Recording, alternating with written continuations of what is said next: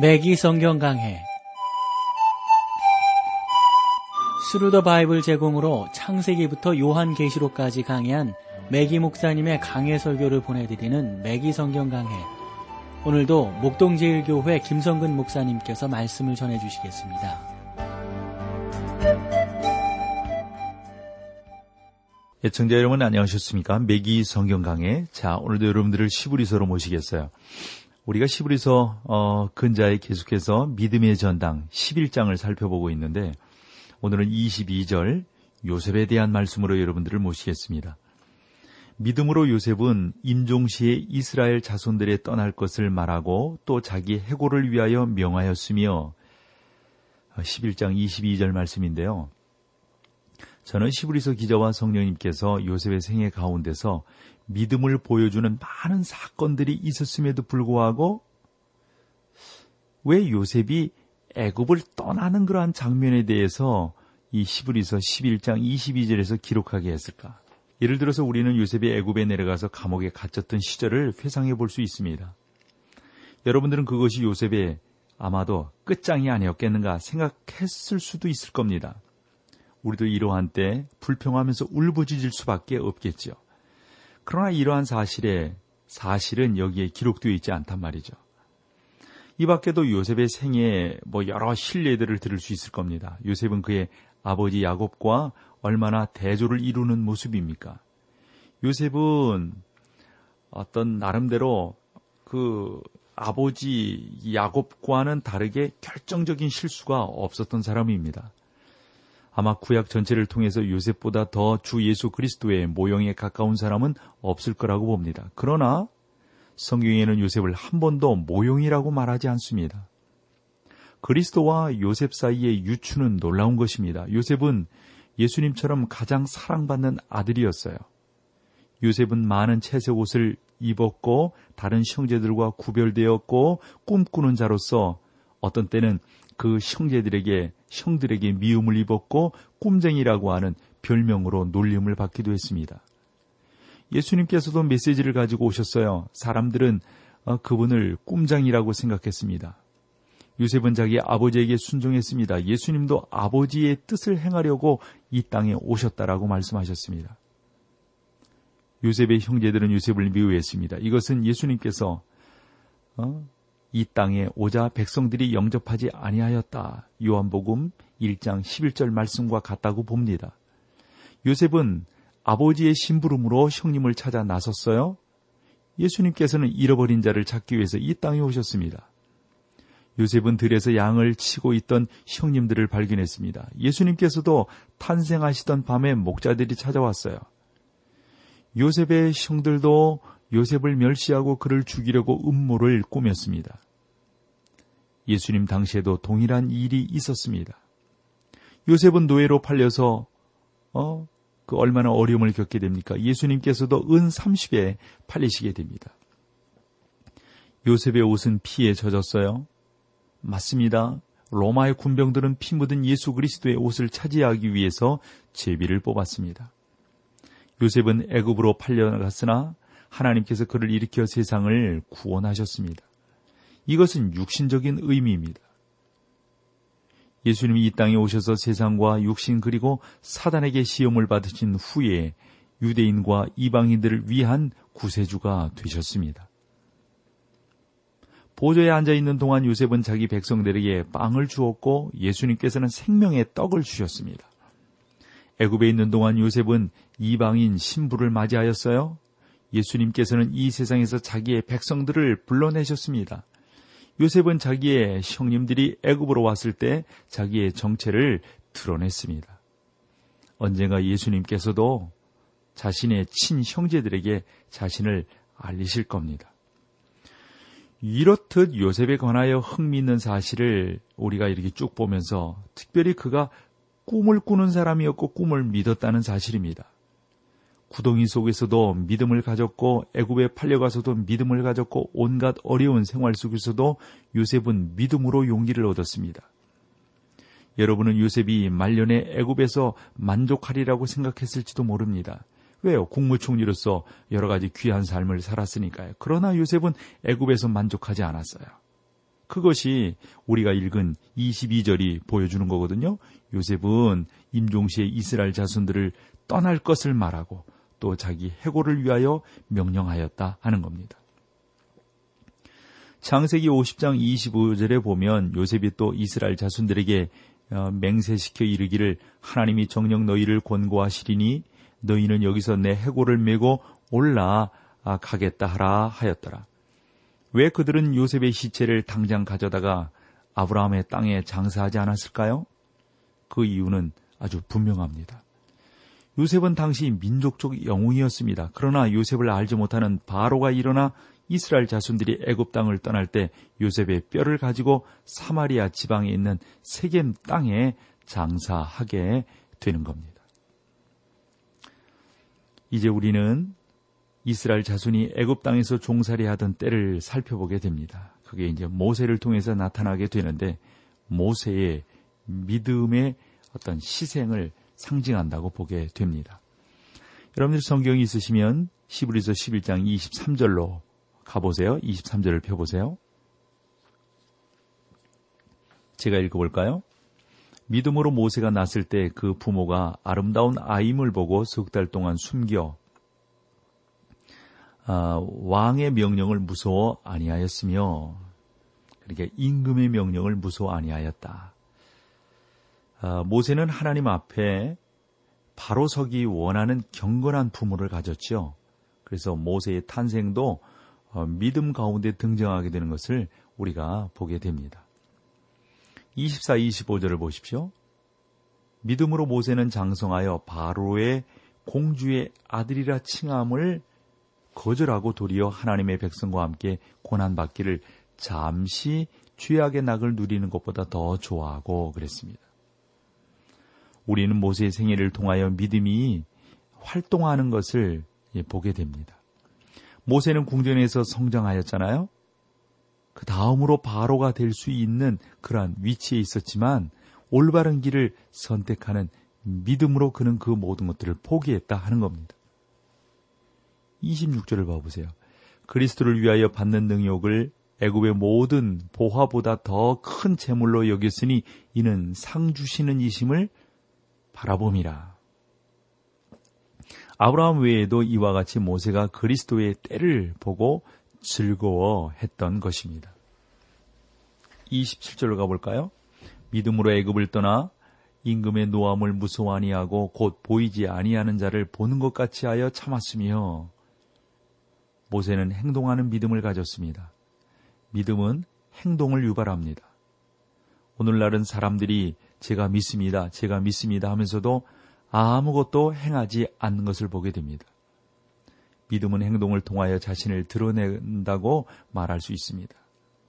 하나님께서는 우리의 행위를 보지 않고 우리를 구원하셨으며 구원을 얻는 믿음이 행위를 낳는 것입니다. 그러므로 모세는 애굽을 떠나 임금의 노함을 무서워 아니하고 곧 보이지 아니하는 자를 보는 것 같이 하여 참았던 것입니다. 이것이 모세가 가졌던 믿음의 중요한 핵심이 되는 거죠. 28절 볼까요? 믿음으로 유월절과 피 뿌리는 예를 정하였으니 이는 장자를 멸하는 자로 저희를 건드리지 않게 하려 한 것이며 그러니까 모세는 하나님께 순종할 만한 믿음을 가지고 있었다는 건데요. 하나님께서 이것을 행하라고 말씀하시면 모세는 그대로 행했습니다. 이러한 사실은 모세의 생애를 통하여 증명됩니다. 모세는 애굽의 쾌락을 버리고 광해로 갔다가 자기 백성을 구원하기 위하여 다시 돌아왔습니다. 이것은 하나님께 순종하는 믿음입니다. 29절 볼까요? 믿음으로 저희가 홍해를 육지같이 건넜으나 애굽 사람들은 이것을 시험하다가 빠져 죽었으며 여러분 여기에 누구의 믿음이 나타나고 있습니까? 이것이 이스라엘 자손들의 믿음인가요? 아니죠. 그들에겐 믿음이 없었어요. 그들은 바로와 그 병거가 오는 것을 보고 뭐라고 말했어요? 모세에게 빨리 애굽으로 돌아갑시다. 우리가 애굽을 떠난 것이 큰 실수입니다. 왜 우리를 이곳까지 데려와서 죽게 하는 겁니까? 우리 다시 애굽으로 돌아가겠습니다. 이것이 당시 따라 나왔던 백성들의 모습 아니겠습니까? 그러므로 29절에서 나오는 이 믿음은 백성들의 믿음이 아니라 믿음을 가진 사람 모세였습니다. 모세는 물가로 가서 막대기로 물을 쳤습니다. 그 믿음을 통하여 물이 열리고 백성들은 건너편으로 진행할 수가 있었습니다. 그들은 모세의 노래를 불렀던 것이죠. 그 백성들은 모세와 동일되었습니다. 그것은 모세의 믿음이었던 겁니다. 자, 여기서 우리 찬송 함께 하시고 계속해서 말씀을 나누겠습니다.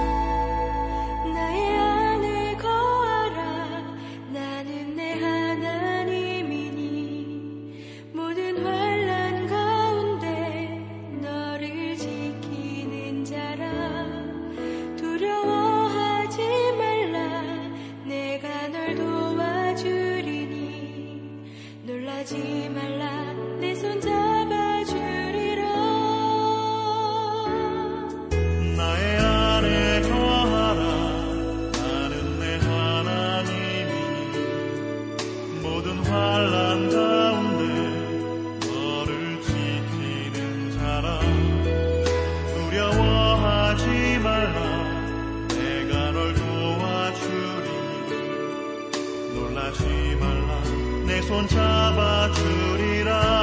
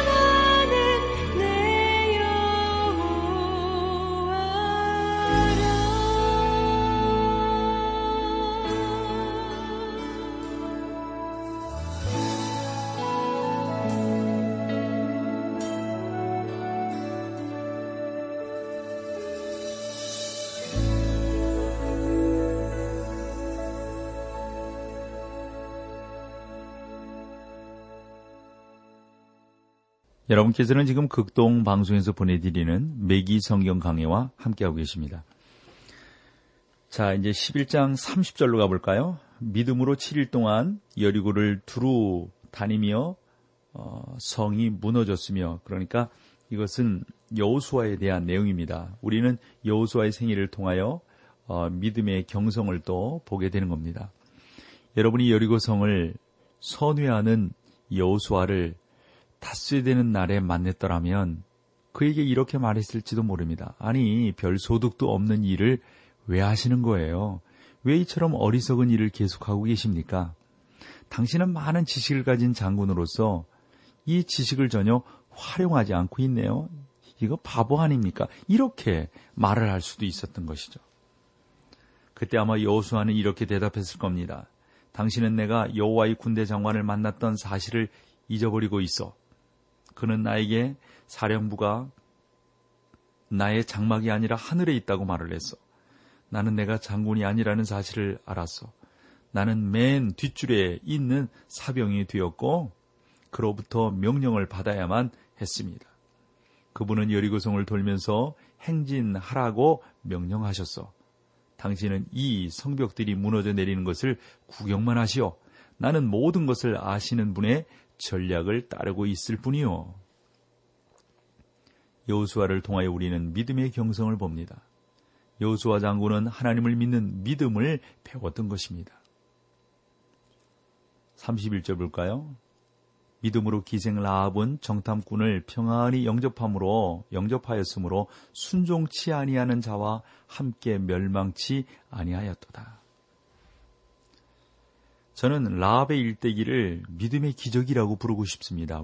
왠지 여러분 아시잖아요. 라합은 진정한 믿음의 사람이었어요. 라합의 이야기는 여리고 성벽의 역사와 관련되어져 있는데요. 라합은 여리고 성 안에 살고 있었던 사람입니다. 저는 7일 후에 그 성 안에 있는 사람들이 이제 모두 멸망하게 되게 되는데, 아, 저는 사람들이 그 안에 있으면서 어떤 일이 일어날 것인가 모르고 있었잖아요. 이런 것들이 궁금하다고요. 그때 믿음으로 기생 라합은 순종치 아니한 자와 같이 멸망치 아니하였도다. 수년 전에 어울리지 않는 종교란 제목의 책이 출판이 되었는데요. 이 책 속에 라합의 이야기가 포함되어 어, 있, 있는지 읽어보지 않아서 잘 모르겠습니다만 라합은 그 책 속에 꼭 포함되어 있는 인물이라고 저는 생각합니다. 여리고는 세상에서 믿음을 찾아볼 만한 장소가 아니었습니다. 라합은 아주 사악한 이방의 성 안에 살면서 여러 가지 이방적 풍습에 쩌들여 있었던 사람일 겁니다. 그러한 풍습을 행하는 사람들은 보통 죄인으로 우리가 간주하죠. 물론 최근에 새로운 도덕이 출현한 후에는 죄가 아니라는 주장도 있습니다. 이 라합은 당시로 본다면 죄인이었습니다. 여기에는 여기에서는 믿음으로 기생 라합은 순종치 아니한 자와 함께 멸망치 아니하였도다라고 말을 합니다. 그러면서 저는 여리고의 시장과 높은 지위에 있던 자들이 자기들을 구원받기에 충분하다고 여겼으리라고 생각합니다. 나는 뭐 어, 멸망하지 않는다. 나는 분명히 구원받는다. 뭐 이런 식으로 생각했을 것이죠. 그러나 그들은 구원받지 못했습니다. 그들은 하나님을 믿지 않았다는 한 가지 이유 때문에 그 성 안에서 멸망당했던 것입니다. 우리는 하나님께서 이 여리고를 얼마나 관대하게 다루셨는지에 대해서 살펴보게 될 겁니다. 저는 비평가들이 하나님께서 여리고 백성들을 멸망시킨 사실에 대해서 하나님을 비난한다는 사실을 잘 알고 있습니다. 뭐 제가 신학교 다닐 때만 해도 어떤 교수님은 여리고 성에 백성들이 당했던 일들을 생각하고 눈물을 흘리기까지 했다. 뭐 이런 표현을 하는 분도 계셨으니까요. 그러니까 우리 같은 사람들은 그런 얘기 들으면 어리둥절하단 말이죠. 우리는 그 백성들에 대해서 거의 관심을 보이지 않았더랬잖아요. 하나님의 백성들이 이기는 것에만 관심이 있었지 그 안에서 죽어가는 사람들에 대해서는 우리는 관심이 없단 말이죠. 우리는 라합이라는 여인에 관해서 좀 더 상세히 살펴보기를 원합니다. 왜냐하면 그녀는 자기의 신앙을 아주 분명한 방법으로 표현하였기 때문입니다. 이스라엘 백성들이 홍해를 건넜다는 소문이 여리고에까지 들리자 여리고에 살고 있었던 사람들이 그 용기를 잃게 됩니다. 그것이 여호수아 5장 1절에 보면 마음이 녹았고 정신을 잃었더라 하는 표현을 통해서 알게 되거든요. 그러나 그들은 홍수 기간 중에 이스라엘 어, 그 대군이 요단강을 건너올 수 없으리라는 생각을 하게 되었던 것이죠. 그런데 그들의 상상과 생각과 전혀 반대 일이 일어났어요. 뭐 그 요단강이 막 넘칠넘칠 되는 그러한 뭐 가장 안전한 방어벽이라고 생각하는 그 요단강을 이스라엘 백성들이 건넜던 것이잖아요. 교량도 없었습니다. 강물은 세차게 흘러내렸습니다. 도대체 그 백성들이 어떻게 건널 수 있었을까? 여리고 성 안에 있는 백성들은 아마 그러한 일들을 보면서 꽤나 걱정했을 거예요. 아마 마음이 녹았을 겁니다. 정신이 빠졌을 거예요. 그때 여호수아가 여리고성 안으로 정탐꾼을 보내며 그 정탐꾼들이 기생 라합과 만났던 겁니다. 저는 라합이 그 정탐꾼들에게도 직업적으로 아마 이렇게 대하지 않았을까 하는 생각을 해봅니다. 그러나 그들이 라합의 이러한 태도들을 받아들였는지에 대해서는 우리가 잘 모르지요. 그들은 자기들의 사명을 분명히 밝혔을 겁니다. 또한 보호가 필요하다고 하는 사실을 말을 했을 거예요. 또 하나님께서는 여리고성을 자기들의 손에 붙이실 거라고 하는 사실도 말을 했겠지요. 그래서 라합이 들었을 겁니다. 라합은 그들의 어떤 그 영적인 모습들에 대해서 어, 분명히 믿고 영접을 하고 지붕 위에다가 그들을 숨겨주게 됩니다. 이것은 라합이 생명을 건 그러한 행동이었어요. 만약에 그 정탐꾼들이 발각이 되면 라합은 그 여리고성 군인들에 의해서 죽임을 당하게 될 겁니다.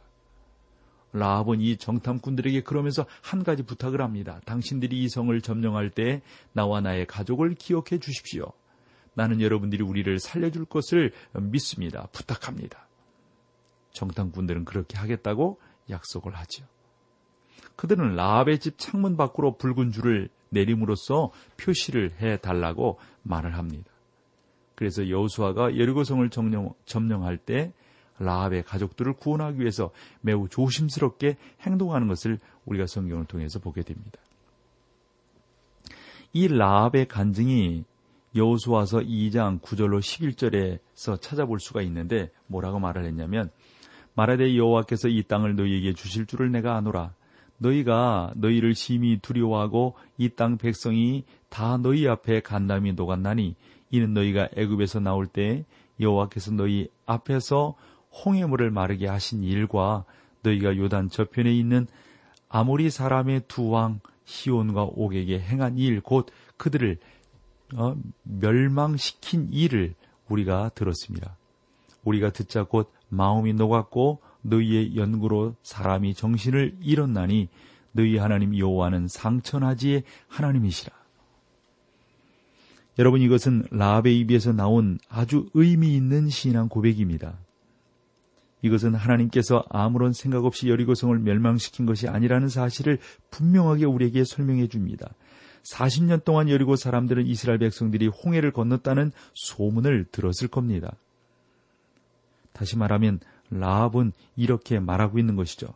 우리는 당신들이 홍해를 건넜다는 소문을 40년 전부터 들어왔습니다.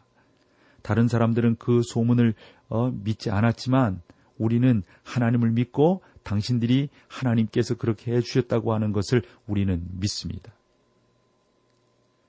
나중에 그들은 하나님께서 이스라엘을 어떻게 인도하시고 요단 저편에 있는 대적 아모리 족속에 대한 승리를 거두게 하셨는지에 대해서 이 여리고성 안에 있었던 사람들이 들었지만 믿지 않았어요. 들었지만 믿, 듣고 믿는 것이 중요해. 누가 그렇게 했단 말입니까?